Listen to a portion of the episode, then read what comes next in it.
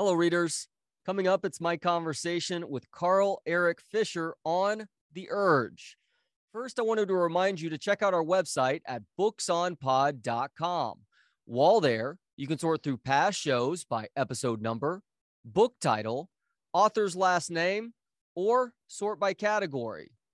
For instance, select the current events and politics category for episode number 196 with Michael Schellenberger on San Francisco. Hey, this is Michael Schellenberger. I'm author of San Francisco: Why Progressives Ruin Cities, and I'm delighted to be on Books on Pod with Trey Elling. Hello, readers. Carl Eric Fisher is an addiction physician, bioethicist, and author of the new book, The Urge, Our History of Addiction. Carl, thank you so much for the time today. How you doing? I'm great. Thanks for having me. It's my pleasure. So what was your goal with The Urge? So The Urge was the book that I wanted for myself, and I couldn't find when I was at a time early in my own recovery from alcoholism and other drugs. And I wanted something beyond medicine and science.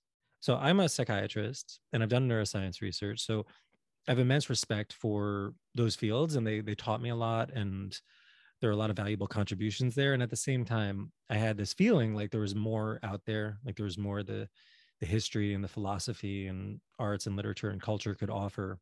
So I started looking around, and I couldn't find a book that looked at addiction across different times and different cultures and tried to put it together in one volume. So as I started writing that book, and the more I got into it, the more I realized that addiction is also deeply personal. It was really closely related to my own background and upbringing, and that was part of the reason I brought in my personal story too. As far as the term itself, when and why did addiction come to be, the word addiction? Yeah, thanks for asking, because I love the origin of the word, because language is so powerful in shaping our understandings of psychology and of ourselves. The word addiction first entered the English language about 500 years ago. It was at a time when the Protestant Reformation was really early in its process, and some theological writers were really curious about topics like free will and agency and choice. And for them, they became attracted to this word addiction because for them, it pointed towards something about the sort of gray area between freedom and powerlessness. It was a really nuanced word about, in a way, voluntarily giving up choice, or consciously and actively devoting yourself to something to the point that you lost some element of agency or self-control. So it's a little different than how we understand addiction today. Addiction back then wasn't really a status. It wasn't something that happened to you. It was an action. It was something you did and you engaged with. And yeah, I think it is really fascinating in that way, because it points toward a sort of more of a gray area between freedom and powerlessness. I loved your exploration of how ancient cultures dealt with addiction, obviously long before that word came to be 500 years ago. And the word addiction, the ancient Greeks had an interesting term that serves as a precursor to the word addiction. What was akrasia? Yeah, so akrasia is sometimes translated as weakness of the will. Another translation that I love is incontinence, which is pretty evocative. But it was a term that was used by Aristotle in his work to understand self-control. And it was a particular type of a loss of self-control that pointed toward doing something, even though you intended otherwise and you knew it wasn't good for you. So a great example of I'm stumbling over it because I've heard philosophers say it both ways, akrasia or akrasia. But a great contemporary example is just the vignette I think a lot of people could identify with, where I'm trying to lose some weight, and I've got a slice of pie in the fridge. Both these things are currently true, by the way. And I say to myself, I don't want to eat that pie.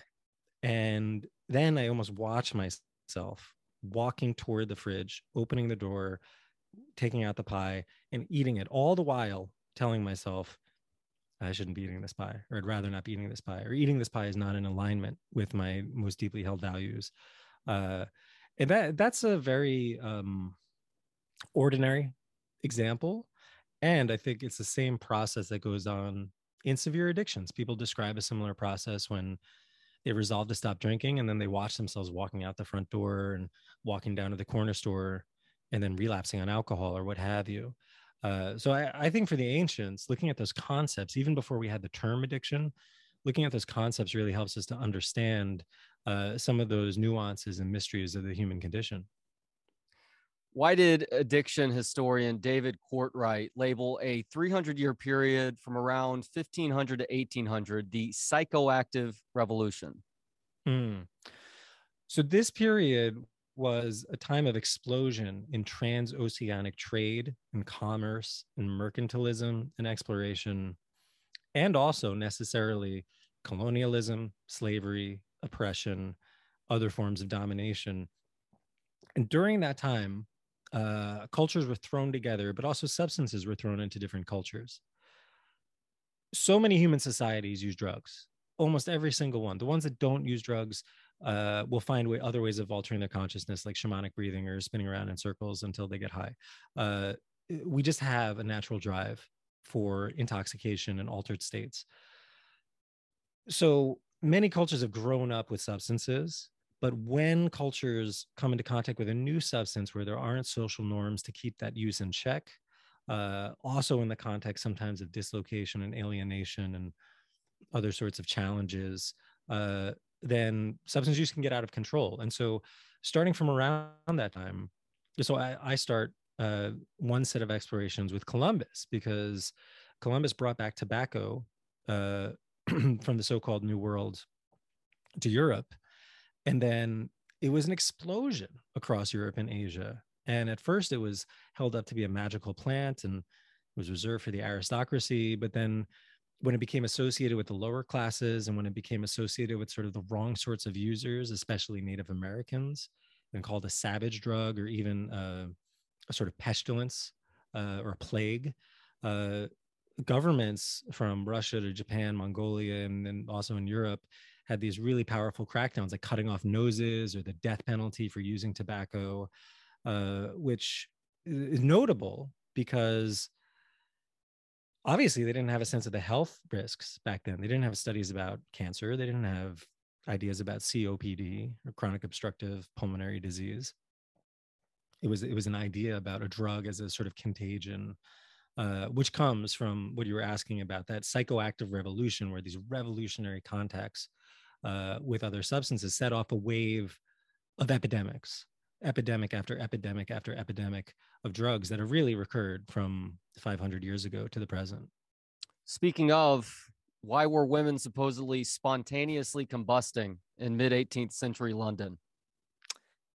Love that example. So in that time period in London, there was something called the gin craze. And the gin craze is a beautiful example of some of the forces involved in drug epidemics. Traditionally, what happens when a society has a drug epidemic is they want to assign a villain. So it could be a bad drug, or it could be a bad drug company, or it could be the wrong sorts of users, or it could be something sick with society, something broken or troubled or suffering about society.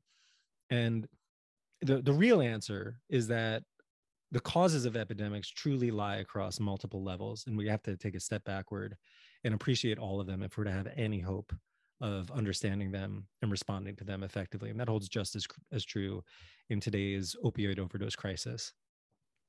So in the gin craze, there was a combination of multiple effects. There were powerful distilleries that were working really hard to promote this new liquor, gin. And then there was a lot of urban upheaval and poverty and people rushing into London in search of work. And there was also the substance. So gin is not new for people around that time period, but it was functionally new in the sense that it was a powerful liquor that was widely available in a way that alcohol wasn't available before. So people were just incensed by it, and there was a massive moral panic about gin. And one of the ways that panic sort of translated itself into popular culture is worries about women just spontaneously combusting, to the point where it even made it into some Charles Dickens novels. That is insane. Benjamin Rush was incredibly accomplished, a signer of the Declaration of Independence, Surgeon General of the Continental Army, a man labeled as the father of American psychiatry, and one of the world's first influential figures to argue that addiction is a disease. How did he come to this conclusion, Carl? And do you believe that in some way, shape, or form, addiction is a disease? Yeah, Benjamin Rush talked about disease. It's important to note that his disease is different than our disease. And the way he talked about addiction is different than the way we talked about addiction. Because one of the big lessons of the book is that addiction is not like some tumor or molecule that sits outside of the historical process. It really depends on the attitudes and the cultures and the beliefs of the time. So I talk about Benjamin Rush for a lot of reasons. He's a fascinating guy, but one of the reasons is he had an interesting counterpoint to some of the contemporary conversations about disease. He labeled habitual drunkenness a type of disease, but also was really focused on the social and the political and the economic forces that drive the problem of habitual drunkenness. Back in his time, around the time of the American Revolutionary War and afterward, America was in the midst of a huge alcohol epidemic. And it so much so that foreign observers would visit from Europe and say, hey, these Americans have a real problem here. And Rush didn't use disease to say it's all in the brain. He didn't say that alcohol is some sort of invading toxin that takes you over and hijacks you. He recognized across multiple levels at the same time that he didn't even use the word addiction, but what we would today call addiction exists at the physical level. There are definite real physical effects, but also the personal, human, psychological level, the cultural level, the economic level, so forth and so on. And so I am really cautious about the word disease right now. I think that, I mean, I go on. It's a major theme in the book, and I return to it over and over again, precisely because I don't really know how I feel about disease, other than it's a big, messy concept with a lot of other ideas associated with it. Some people use it in a helpful way, and I think disease can be a sort of model for making sense of one's limitations. But then we also have many, many examples throughout history and in the present of an extreme view of disease that says the causes are best located in biology, or that the medical profession is the ultimate authority about what to do about addiction. And I think those types of ideas are misleading. So throughout the book, I try to call attention and just pause and look a little deeper at what we mean by disease. It's a quandary because on the one hand, it does humanize what an individual is going through versus just treating them as, you know, somebody who continually makes poor decisions over and over again. But by the same token, you don't want the person going through addiction to believe that they have less control over that addiction than they do by labeling it as a disease, which when you think of disease, you think of something that has perhaps built up over time, but is going to continue slowly eroding on that individual over time. Yeah. Yeah. It's a double-edged sword for sure. That's what I hear you saying, is it's double-edged sword. Yeah. And, there's so many examples of this. So Beth Macy, the writer of Dopesick, has chronicled examples of people using disease language to win over more compassionate interventions in these are grassroots activists. David Sheff, who wrote Beautiful Boy, talks about his son and how the disease idea helped him to adopt a more compassionate attitude toward his son. And so those are, I think, a very defensible kind of facet of this, you know, complicated stone of disease that we have, that addiction is something that's deserving of care and compassion. It's a real thing that deserves support. But then on a personal level, both of my parents had troubles with alcoholism too. And for my mother, for example, the notion of disease turned her off, and I think was a major barrier to her recovery, because she said, I'm not the sick one. Look at your father. He's worse than me. Mm. And that really kept her from getting care and treatment for a long time, as she acknowledged later in her life. So I think that we have to be very careful about the way we use disease, and if nothing else, it's a good opportunity to say, time out. What do we actually mean by disease? Because sometimes the sort of motivating ideas or the hidden assumptions might be helpful, and they might be wholesome, and they might be compassionate, but other times they might be misleading. So Aristotle and Plato thought of the word temperance as this idea of moderation, equilibrium, or harmony. When did it go from that to this concept of total abstinence, and why did it happen that way? Yeah, the American temperance movement was such a fascinating episode in American history when this movement against alcohol in the earlier part and then stretching through a long time, but the 19th century, so starting maybe 1810s, 1820s, 1830s, people became really concerned about that alcohol epidemic that I mentioned earlier. So American drinking was at a huge level, much higher than it is now, even though today a lot of people would argue it's a very high level. It causes a huge burden of disease, a lot of medical problems from our current consumption of alcohol. But it was even worse back then for some of the reasons we already discussed. And there were these movements afoot to try to raise consciousness about the problems of alcohol and encourage temperance.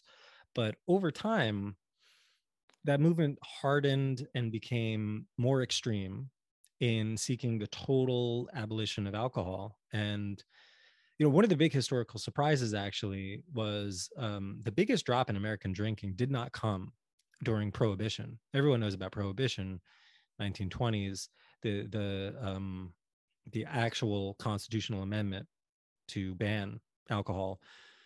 But a bigger drop was occasioned back in the 1820s just by changing hearts and minds, just by concerted effort, primarily by religious evangelicals who were out there basically stumping, giving speeches, organizing in small groups at a grassroots level too, to raise awareness about the dangers of alcohol.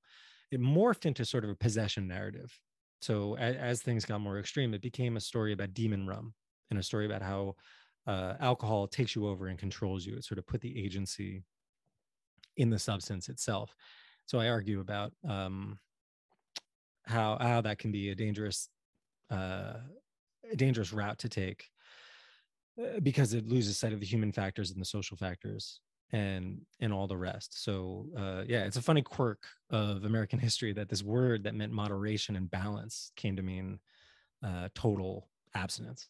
And at the same time, America was also starting to go through its first opioid epidemic. A lot of people don't realize that. Why was America's first opioid epidemic something that was really firing up in the mid to late 1800s? Yeah, we've had multiple opioid epidemics. And as you say, the first one really hit around the time of the Civil War. And just like those other epidemics we talked about, there are multiple causes. There was the stress and the trauma of the war itself, but there was also advances in medical technology that led to the purification and to the distribution of morphine. And that purified form of opium became widely available, especially in the United States, where there was a very competitive and entrepreneurial and relatively deregulated market. And one of the key things about the American experience is that there was something uniquely American about that opioid epidemic, because some European countries, they were experiencing morphine too, and they did have problems with addiction, but they had some of those similar forces acting on them. There were wars in Europe, and there was medical entrepreneurialism there too, but there's something about the American character and the American relationship to substances that seem to be a little more significant, because there is some evidence that rates of morphine problems were higher in the United States around that time. And a lot of that has to do with the American focus on individualism. A lot of that has to do with the fact that America is a young country and we're still sort of like rootless and disconnected. And I think also we have a legacy of a particular type of relationship to the self and to self-control that sometimes gets in our way. In the late 1800s and early 1900s, cocaine was a popular drug in America, on par with coffee and tea, according to your book. So how did its affiliation with Black Americans change all of that? Yeah, late 19th to early 20th century America was rocked by a series of moral panics about drugs. And one of the most important ones was about black use of cocaine. Other ones are xenophobic reactions to Chinese immigrants in the West and their association with opium. And then also at more of a class level, there were associations with immigration, primarily in the urban Northeast, and this new phenomenon of gangs and heroin use, and also just the general universe of gray market use of morphine and other illicit or quasi-illicit drugs. In the Black experience with cocaine, as you say, cocaine started off as a sort of middle-class drug, was widely available. It was used across the country, but in post-Civil War America, in the context of these broader fears about Blackness, about the dangerousness of Black bodies, about fears about equality of Black use, the stories about the drug became really effective ways of exercising control and justifying controls on Black people and heightening police presence in general. There's even some notion, some evidence that the 38 special, the 38 caliber pistol, was in part inspired by worries about so-called cocainized Black people who had superhuman strength and couldn't be stopped by a lower caliber bullet. So all of those forces, the white supremacy and racism and moral panics, sort of gathered steam in the late 19th and early 20th century to inaugurate the first war on drugs. You know, people sometimes date the war on drugs to Nixon in the 1970s. It's true, he did put a name on it, and that was an important episode in American history. But really, we can find evidence of it much earlier in some of these forces we're talking about now. And you also saw this strategy carry over to the demonization of marijuana in the 1910s and 20s, where they were making claims, once again, demonizing the drug, by using a group of people that unfortunately has been exploited throughout their history, saying that marijuana caused dark-skinned men to want to rape white women. Yeah.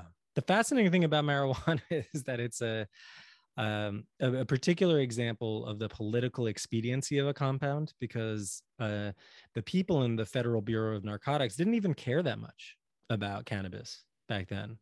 But then when they saw that it was getting traction in the context of these panics about drugs, then they latched onto it as a way of advancing their agenda and getting more funding. And it's only now that we're starting to unravel some of that criminalization, as we know. You mentioned a little bit earlier that prohibition officially went into effect in America through the 1920s into the early 1930s. Obviously, it was ultimately repealed, but did it work over that 12, 13-year period? No, prohibition was not successful on a few markers. Some people like to say that prohibition did help in lowering rates of consumption, but there's evidence that rates were dropping even before prohibition was enacted. This ties into a broader theme of the book, that drug epidemics, like we've been discussing, are nothing new. We've had drug epidemics for 500 years. And in the quest to control them and find the single simple explanation for an epidemic, societies tend to ping-pong between these different approaches, these different responses. Sometimes it's prohibitionist crackdowns. Sometimes people are hoping to resolve it through some sort of miracle cure. And those are always doomed to failure. Really, what we need is thinking across the multiple levels that all go into the causes and conditions of drug problems if we're to have any hope of fully understanding them. Alcoholics Anonymous was founded in the 1930s. Most people know of Bill Wilson as the founder of AA, but who was Margaret Marty Mann, and why is she an unsung hero with the rise of this popular alcohol addiction group?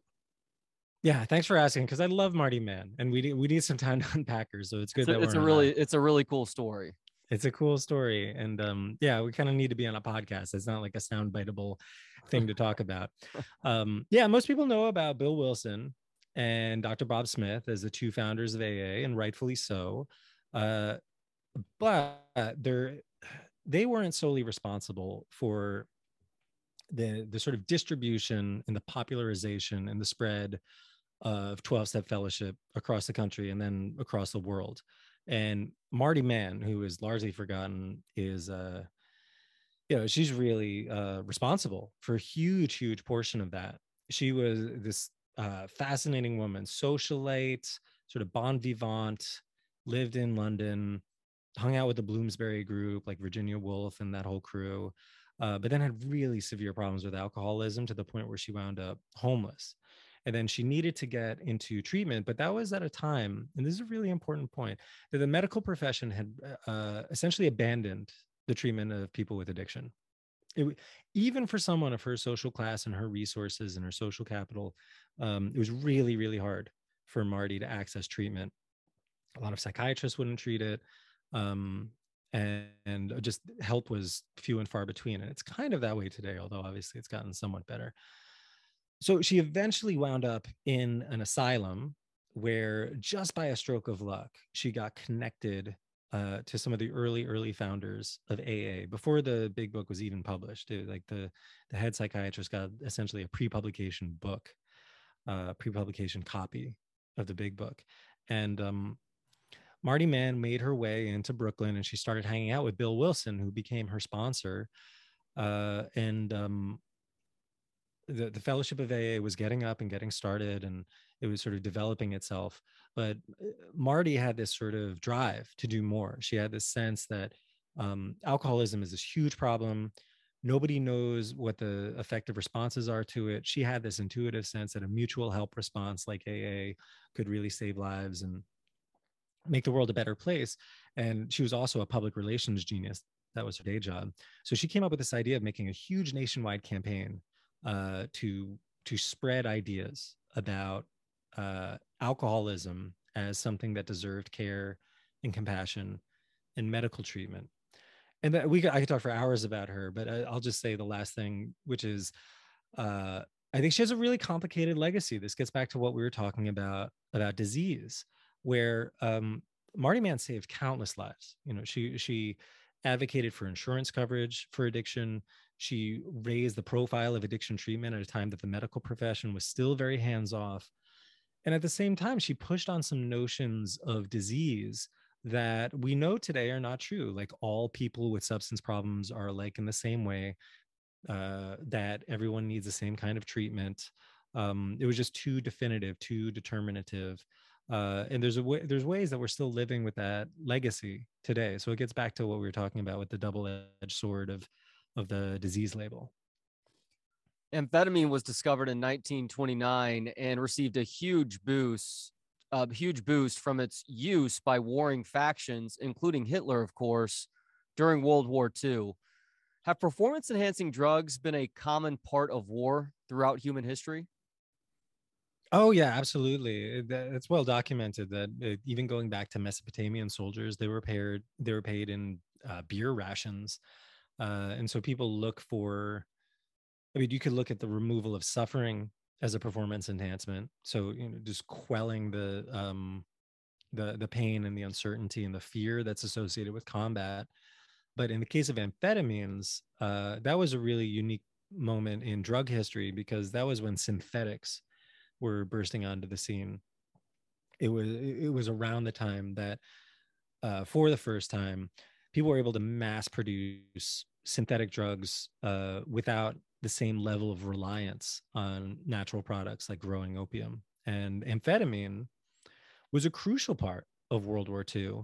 And again, there was something uniquely American about it, because the Germans initiated it in the Blitz, and the British picked up amphetamines, and there were all these examples of platoons hallucinating and seeing like phantom soldiers, and essentially getting psychotic, kind of the way I got psychotic on amphetamines in my own addiction and recovery. But then the United States kind of kept up the pace of amphetamines to a level higher than some of these other countries. And so there, there's a whole complicated story there about how there's at the same time, there was a heroin epidemic in, say, the 1950s, which caused us to overlook stimulants and their true dangers. And it's just yet another example of how we can swing like a pendulum between these different understandings of good drugs and bad drugs. How did pharma, including Smith, Klein, and French, respond to consumer concerns about the potential addiction of amphetamines after World War II ended and the drugs started becoming much more commonplace in that commercial market? One of the really surprising lessons of the history for me was the way that pharmaceutical companies, and even earlier, these entities I called addiction supply industries, have resorted to the same playbook over and over again. So addiction supply industries are these market forces that sell products like alcohol, like tobacco, like amphetamines, and the more recent example is like opioids in our current opioid overdose epidemic. And over and over again, they rely on certain tactics, one of which comes to mind is really individualizing the problem. So as long as there's some sort of explanation that says the problem is in the person, it's the person's bad choice, or even that like there's some subset of people that are broken or have some sort of inherent vulnerability, it gives pharmaceutical companies a platform to then say, well, the problem's not in our product. It's really just that there's this little group of folks over here that maybe need to be careful about their use. And we see that over and over again with tobacco companies, for example, that really love genetic explanations for nicotine addiction. And it was definitely used in the marketing of OxyContin and other forms of opioids. And the problem is it obscures that market forces are really powerful in the way that societies take up and use drugs. And to reduce it to the lens of the individual really misses opportunities for common sense regulation and minimizing harm. It really is a vicious cycle, not only in terms of there being a denial of the problem that could potentially exist, the addictive potential of the drug, but also the deceptive marketing that goes on, and also just flat out bribery in terms of paying doctors and others to really push that product on the consumer. Yeah, absolutely. There's so many examples of addiction science being misled by conscious forces like that, and also subtler biases and assumptions. Science, again, has so much to teach us about addiction. We have science-based treatments and solutions that are tragically underutilized today. But at the same time, we have to be very cautious about our scientific explanations, because it's very easy for cultural biases and assumptions to sneak into our scientific explorations. We saw that in the temperance movement, 1820s, 1830s, 1840s. People spun these stories about demon rum stimulating the nerves of the stomach, and that's the means by which it exerted force over the human will.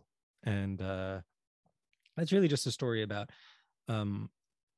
science kind of retrofitting a cultural explanation, science being used in the service of something that's not really a scientific assumption about the way the drugs work. And especially when there are powerful asymmetrical market forces at play, addiction supply industries will always seek to do that, to take advantage of those sorts of blind spots. Nixon gets a lot of credit for initiating the war on drugs, and we'll certainly talk about his role in all of that shortly. But who was Harry Anslinger, and how did he, in his own way, start the war on drugs decades before? Yeah, Harry Anslinger restarted the war on drugs because, in a way, the real war on drugs goes back to Columbus, and it goes back to the early days of colonialism and oppression, slavery, and all the rest. As long as we've had supposedly bad drugs that were assigned to the wrong sort of people, we've had oppression on the basis of drugs, that drugs have been used as an explanation or as a justification for basically using them as a weapon against certain groups of people. And you're correct that was a really important episode in American history, that in the late 19th and early 20th century, as some of these moral panics that we've discussed were picking up steam and consensus was growing around certain types of prohibition, not just alcohol prohibition, but the first drug laws against opium, the first drug laws against cocaine, there was a powerful accelerating interest in prohibitionist responses to drug problems. And so Harry Anslinger was the head of this entity, which eventually became the Federal Bureau of Narcotics, who really capitalized on a lot of those stories about good drugs and bad drugs, and some of the problems with those narratives, like the supposed dangers of cannabis, or an exclusive focus on, say, like cocaine use in Black populations, actually rebounded to hurt everyone. Because by getting focused on these supposedly bad drugs, we missed the dangerous potentials of amphetamines.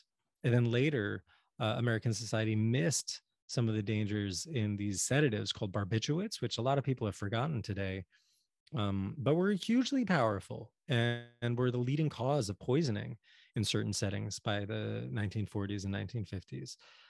So I think there's sort of like a selfish motivation. There's a case for a self-interested skepticism about good drugs and bad drugs, because they can really mislead us in terms of understanding what the true harms of drugs are. It was mind-blowing to learn that merely being addicted to a drug was illegal in many states from the 1920s until the early 1960s. What was Robinson v. California, and how did it help change this ridiculous law nationally? Robinson versus California is one of these landmark Supreme Court cases that is still sort of in play. I think it's possible in our lifetime that there could be other challenges to this type of law. But as you said, in certain jurisdictions, addiction was a crime, not actions related to addiction, not being drunk in public, not possessing paraphernalia, just the status of being addicted was a crime. And one man, Lawrence Robinson, was arrested and then made his way to an enterprising and energetic lawyer, Samuel Carter McMorris, who successfully argued his case before the Supreme Court. And he argued that it was cruel and unusual punishment and that we should not punish the status of addiction. And it was a very narrow ruling, but the court ultimately decided that this was correct, that you could not punish addiction as a crime. Now, the interesting thing about that is there have been subsequent challenges and there have been subsequent sort of nuances to that law. So, for example, you can punish somebody for, say, public drunkenness in jurisdictions. That was tested about 10 years later. And at the time, people thought that that actually wouldn't prevail, that, you know, that public drunkenness would be deemed, or statutes punishing public drunkenness would be deemed unconstitutional because it would be as if we were punishing addiction. But to this day, these are sorts of test cases for that funny space between free will and compulsion. To this day, the medical profession and the legal profession doesn't quite know what to do about some of these volitional actions associated with addiction. It's hard to make a distinction between, say, for example, an irresistible impulse and an impulse that someone simply didn't resist. And I think that the contemporary discussion gets narrowed in an unhelpful way sometimes when we talk about addiction as if it's some sort of binary between totally free choice on one end and then compulsion on the other end. Just like those early Protestant writers were talking about 500 years ago, there's this gray area in between choice and compulsion where maybe there's an element of choice, but it's a disordered choice. There's a problem with choice. And I think it's a problem we're still struggling with today. So after this ruling, and perhaps not as a result, but I think it's very coincidental that it happens like this, the U.S. began handling addiction compassionately once again throughout the rest of the 1960s. But that changed when Nixon fired up his war on drugs in 1971. Now, did I read correctly that his war on drugs initially attempted to help addicts with treatment? And if that's correct, what ultimately changed there? Yeah, Nixon was called the first therapeutic president by one scholar. It is shocking to me because, of course, he's remembered for the war on drugs. But the funny thing about Nixon's war is that, at least initially, it invested much more in treatment than it did in punishment. It was a really fascinating time in American addiction history.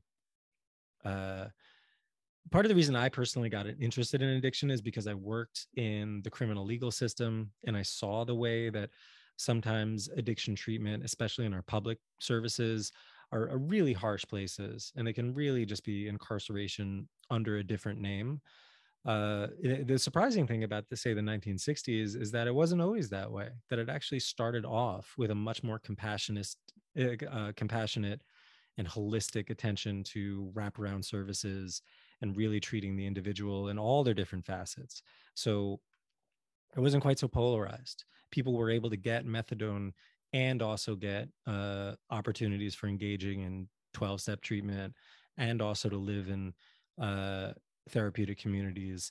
And, you know, unfortunately, because of other panics, like the panic of returning soldiers from the Vietnam War, who some people thought would infect America with heroin addiction, plus just the general progression of Nixon's presidency, that eventually there was this shift toward prohibitionist crackdowns. But it's a really interesting episode in addiction history, because in that early period of Nixon's presidency, we see a model for some really compassionate ways of treating addiction.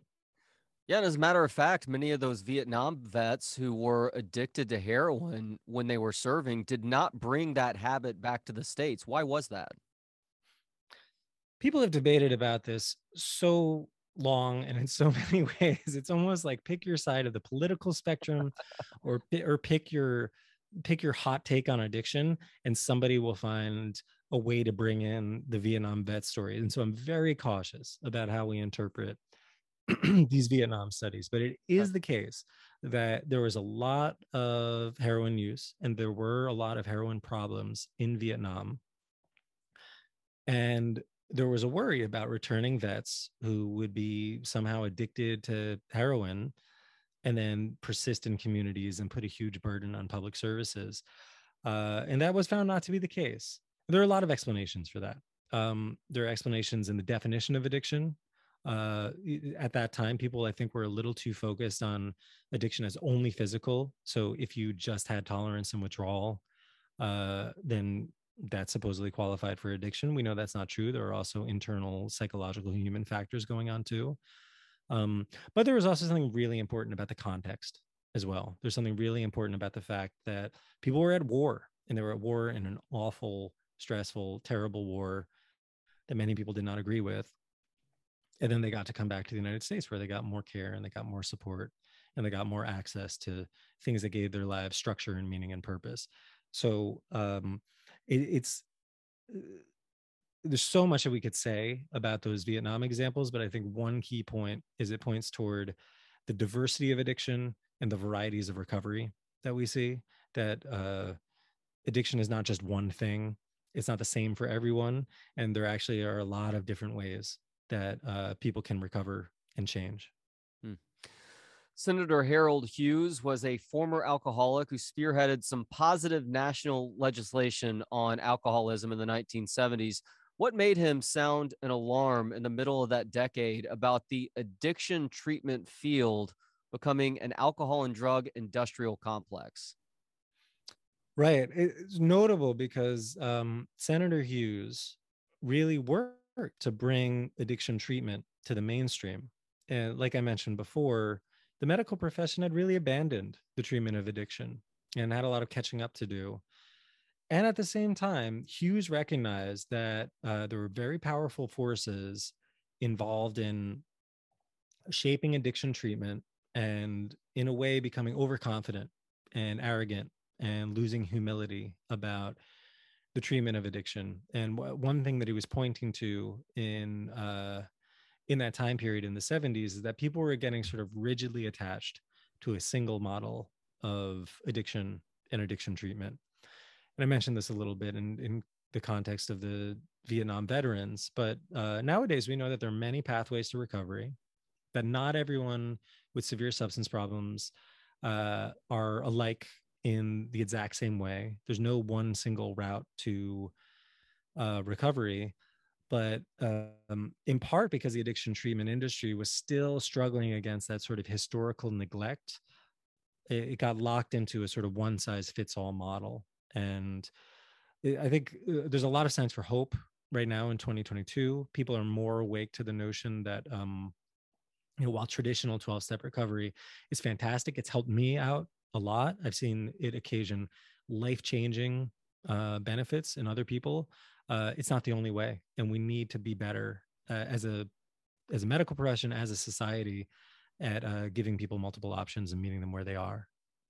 Dopamine is an extremely important brain chemical with regards to addiction, but what has popular psychology and culture gotten wrong about dopamine's relationship with addiction? Yeah, dopamine emerged in the context of the crack epidemic as a really powerful story about pleasure. And I think that the best brain researchers get this, and they know this, that dopamine is not just about pleasure, but there's a way that the public understanding of dopamine is kind of stuck in that 1980s and 1990s view. I know you've talked to Anna Lemke, I see, in some of your prior interviews. And, you know, she gets it. I think it's a good example of, you know, dopamine is not just about pleasure. It's also about the chase. It's a pleasure of the hunt rather than the pleasure of the feast. But in the 1980s and 1990s, when people were terrified of crack, people thought that crack was this super drug, the most addictive drug known to man. And also a drug that was profoundly associated with racist ideas about Black drug use that would spread out and infect white America. The dominant model of addiction became this sort of dopamine hijacking. And I think that's really damaging to reduce it all to the level of dopamine as some sort of pleasure chemical that has such a powerful effect on the brain that it saps someone's will and identity and self-control. It's much more complex than that. You know, dopamine is powerful. Crack is more powerful than broccoli, is more powerful than sugar. So of course these drugs have effects, but if we reduce it all to the level of hijacking, we miss out on the broader socio-cultural factors, which again rebound to hurt all of us, because some of the underlying social and economic factors that set the stage for the crack epidemic, like offshoring jobs or the growing inequality in the United States, were actually setups for the opiate overdose epidemic. And we can't ever mistreat some portion of people with drug problems without the effects coming back to harm us all. Very well said. Thankfully, I've never had to quit crack or cocaine, but having quit sugar in my life to try and better my health, that hurts. So I can only imagine how much it hurts to cut out some of the other stuff. Yeah, definitely. And I think that brings up an important point, that addiction is simultaneously a really profound and difficult problem, and also something that exists in all of us. I've come to see across the years and across these different examples, and also from looking deeply at my own experiences, that addiction is not some sort of neatly segregated problem that only affects some small percentage of the population. Of course, there are people who struggle with really life-threatening addictions, but at the same time, what those ancient thinkers like Aristotle and St. Augustine and other philosophers and theologians over time have identified is that addiction is pointing toward these universal problems with self-control, with how we relate to our suffering, with how we make sense out of the world. So we lose sight of that if we turn it into something extreme and special and different and neatly divided from so-called normals. Former First Lady Betty Ford sought help for her substance abuse issues after her family organized an intervention, which ultimately led to the opening of the Betty Ford Center. Do interventions typically help those struggling with addiction? So now that I'm an addiction psychiatrist, I work with people who sometimes get interventions, and it's helpful. But we have to be very careful about interventions because they can be done in different ways, and sometimes it can be harmful too. So the classic sort of stereotypical model of an intervention is really harsh, is really challenging. There's tough love. pull it together, or you're out on the street, we'll cut you off. Sometimes that's enabled by this notion of rock bottom, meaning that we should actually help people reach their rock bottom so they can rebound and see the light and enter into recovery. And some of those principles are really harmful because we have good evidence today that we have to be very careful about withdrawing care and support. There are ways of helping and supporting people, whether it's a loved one, son, daughter, family, friend. There are ways of supporting people like that without so-called enabling them. That doesn't mean it doesn't take incredible discernment and wisdom to think about, am I truly helping in a genuine way? Sometimes it's necessary to step back and say, I'm going to allow this problem to run its course and give someone the opportunity to face the natural consequences of their use. But that has to be done very carefully. And I think often it's useful to have help, maybe from a professional, maybe just from peer support. But all of this is to say that, you know, interventions are really part of the cultural landscape. They're sort of inescapable. I wouldn't say they're good or bad, but it's just a call to really look deeply into what we're doing and what we're hoping to achieve. What is harm reduction, and how might that help with drug addiction? Yeah, harm reduction is one of these polarizing terms that, like the word disease, like the word addiction, like the word epidemic, it's useful to hit the pause button and look deeply at what we mean by it. In one sense, you know, putting on a mask to prevent the spread of COVID is harm reduction, or putting on a seatbelt when you get in a car is harm reduction. So harm reduction could refer to very simple, concrete strategies that reduce the risk of harm. In the context of drugs, that means just doing what it takes to reduce the harms of, say, injection drug using. That might be distributing clean needles, so that reduces the risk of transmissible diseases. It could mean, as New York City is piloting right now, overdose prevention sites, which are safe, clean, professionally monitored spaces where people can have access to sterile drug supplies. And if they get into trouble, if they overdose, if they happen to get a batch of drugs that's poisoned with fentanyl effectively, then they can be resuscitated. And also you get an opportunity to engage someone and bring them into treatment. But harm reduction has also been used as a sort of organizing philosophy. It's also a way of thinking about totally flipping the script on how we think about drug policy. So rather than making our yardstick controlling use or making people abstinent or making people stop, what if we made our yardstick how people are doing? How are they functioning in life? What do they need in this moment to get better? And the beautiful thing about harm reduction, and I see examples of this, I describe it in the 1980s, but also their precursors, say in the 1920s, when people were getting regulated, careful doses of morphine to manage their heroin addictions, and even much earlier than that. Harm reduction doesn't need to be in opposition to abstinence. It doesn't need to be in opposition to things like AA or other 12-step programs. Harm reduction interventions, like I've just described, can also be a place where people can be engaged and be offered the opportunity to pursue their other help, other sources of help, and to exercise self-determination in other important ways. Now is the part of the interview, Carl, where I admit how jealous I am that I'm speaking with you from Austin, Texas, but you are in Portugal right now. I hope at some point during your stay, you're able to make it over to Nazaré, since it is surf season right now, to see those big wave surfers do their thing. But a lot of people think of Portugal, they think of the decriminalization of small amounts of drugs. And this is something that happened, I believe, at the turn of the century.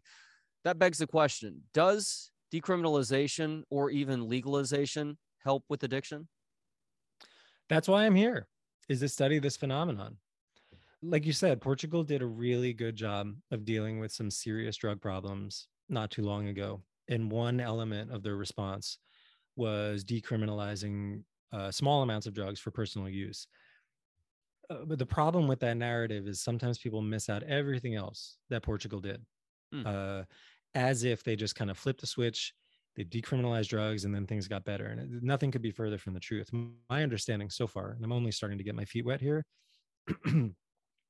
is that decriminalization was also paired with really progressive and beautiful investments in social services. Not just housing and not just money, but also prioritizing employment and connection and community, and giving people the opportunity for work as a way of making meaning and structure in their lives. And I think that's an important point about drug policy across the ages that I've seen over and over again in looking at these drug epidemics that have plagued us for 500 years on, is that it's never just one thing. It's never just one little lever that we pull. It's complicated, and frankly, it sucks that we have to be this careful about it. But it absolutely requires a multi-level approach, or else we have no hope of fully comprehending the problem of addiction. It's so important that we as individuals stress the nuance of an issue, and it could be just about anything that gets discussed either by people face-to-face or on social media right now, versus thinking of things in this binary manner, which is, I think, gotten us in trouble and unfortunately taken us to the place where we are right now, where it's even hard to have these conversations, because as soon as you espouse an opinion that's different from somebody else, they're looking to place a label on you to try and discredit you. And perhaps the idea of addiction is not as politicized as, well, you know, whether we're talking about COVID or the big Build Back Better plan or something completely different altogether. But the nuance is the key to us coming together to find solutions. I couldn't agree more. I have a lot of hope for people coming together around the problem of addiction. We just passed 100,000 opioid overdose deaths in a single year. It's a terrible milestone. I wrote a psychiatric paper just a couple years ago when I said something like, oh, it's 74,000. And that's an awful record. And in just a few short years, we're talking about another 25,000 deaths, not to mention all of the other harms associated with addiction, not to mention alcohol, not to mention tobacco, which is still a huge problem and causes a huge burden of disease. But the hopeful thing is that I think when people have a personal experience in themselves or in their family, and they gather together to share their stories and to seek action, as some people have done, say, for example, in the case of the opioid litigation, which is still ongoing right now, people can really build bridges. I've heard from activists on the ground who say, you know, this person was on that end of the political spectrum, that person was on the other end of the political spectrum, but they could unite around this single important human factor that human life matters, and that this is a real problem, and we need to find ways of zeroing in on the concrete practices and understandings that can save lives today. Are you optimistic about the current state of the U.S. addiction treatment system? Yes and no. I think that the paradigm is changing, and more people are coming forward to share their stories of addiction recovery. And I think that's essential for unraveling stigma. And there's more receptiveness to some of the harm reduction practices that we've discussed. But we still have so far to go. Addiction is still artificially walled off from the rest of treatment. Even when I was in psychiatric residency, when I was in recovery myself, I saw people coming into our clinic who were less severe than I was at my worst use, and we couldn't admit them because they supposedly had a substance problem. They had to go over to a different clinic, and we still have that sort of artificial separation of care. And you know, I think there are technocratic changes that we can do to make that better. There are ways that leadership is already acting to mainstream addiction care and sort of bring it into a sort of more integrated model. But really, bottom line, we need a change in consciousness. We need people to change the way they think about addiction. And that's not just medicine. It's also culture. It's also society. It's also mutual help recovery and the sorts of spiritual and personal development that people are often searching for and have associated with addiction recovery since time immemorial. So I am hopeful, and we still have a lot of work ahead of us, and we have to work hard. Completely agreed. All right, last question, Carl. You said at the start of this conversation that your goal in writing this book was a little bit selfish. You wanted to try and better understand your own journey with addiction. So now that the book is complete and it's out there, were there any epiphanies that you encountered throughout the process of writing The Urge? There were a bunch, but I would have to say the one that's coming to mind right now is this notion of different varieties of recovery. Because I'm a striver, I'm an achiever. I want to get the A+. I want to do things the right way. And I was mandated to a particular type of old school, somewhat confrontational treatment. And I received a notion that I wasn't necessarily doing it the right way, or I could be doing it in a better way. And eventually I made my home to Buddhist recovery, which is not traditional 12-step based, but is not in opposition to it either. It's just a different variety. And I think there are a lot of people like me out there who have found ways of coping with even terrible and extreme substance use problems and are walking around with shame. Because even within the recovery community, we have a lot of internalized stigma. And I think there are ways that we are unnecessarily polarized. And if there's anything I'm hoping to do, it's to seek ways of building bridges and overcoming those sorts of false distinctions that divide us, because really there's no need for a lot of the sort of sniping and wars that we sometimes see within addiction policy and addiction recovery. Well, Carl, I'm just one guy in Texas, but you get an A+ on this end for The Urge. I think it is a wonderful weaving of your own heartfelt personal story of going through the struggles of addiction, while also combining that with a fascinating look at the history of addiction, going back to ancient times, of course, covering modern days as well. Congratulations on The Urge, our history of addiction. And thank you so much for the time today and talking about it. Thanks so much, Trey. It's been a real pleasure, and I appreciate the kind words. Thanks to Gentleman Jesus for the intro and outro music. Hear more of his work at gentlemanjesus.com. And thanks to you for hanging out. You can watch, listen, learn, and connect for free at booksonpod.com. For Books on Pod, I'm Trey Elling. Good day.